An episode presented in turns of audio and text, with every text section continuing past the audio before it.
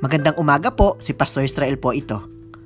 Para sa ating reflection ngayong umagang ito, basahin po natin mula sa Aklat ng Mga Awit, chapter 111, verse 10, kung saan sinasabi, Ang pagsunod at paggalang kay Yahweh ay ang simula ng karunungan. Ang taong masunurin ay pupurihing lubos. Purihin ng Diyos magpakailanman.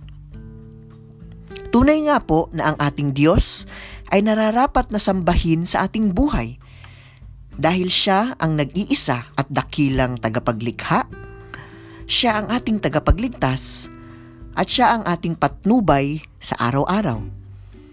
Ang nag-uumapaw na pagnanais na sumamba sa Diyos ay ang ipinapahayag sa talatang ito ng salmista na may akda.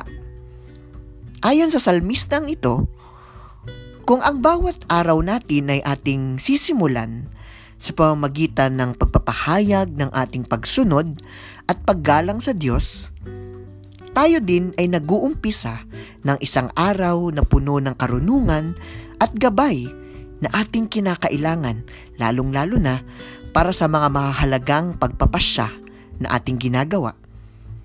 Kaya naman ngayong araw na ito, at sa bawat araw ng ating buhay, ating simulan ang bawat umaga sa pamamagitan ng pagsamba at pagpupuri sa Kanya.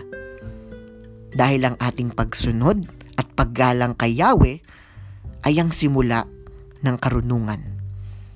Sa pamamagitan ng karunungan na ito, ang gabay ng Diyos ay palagi nating kasama anuman ang ating gawain at sa lahat ng panahon.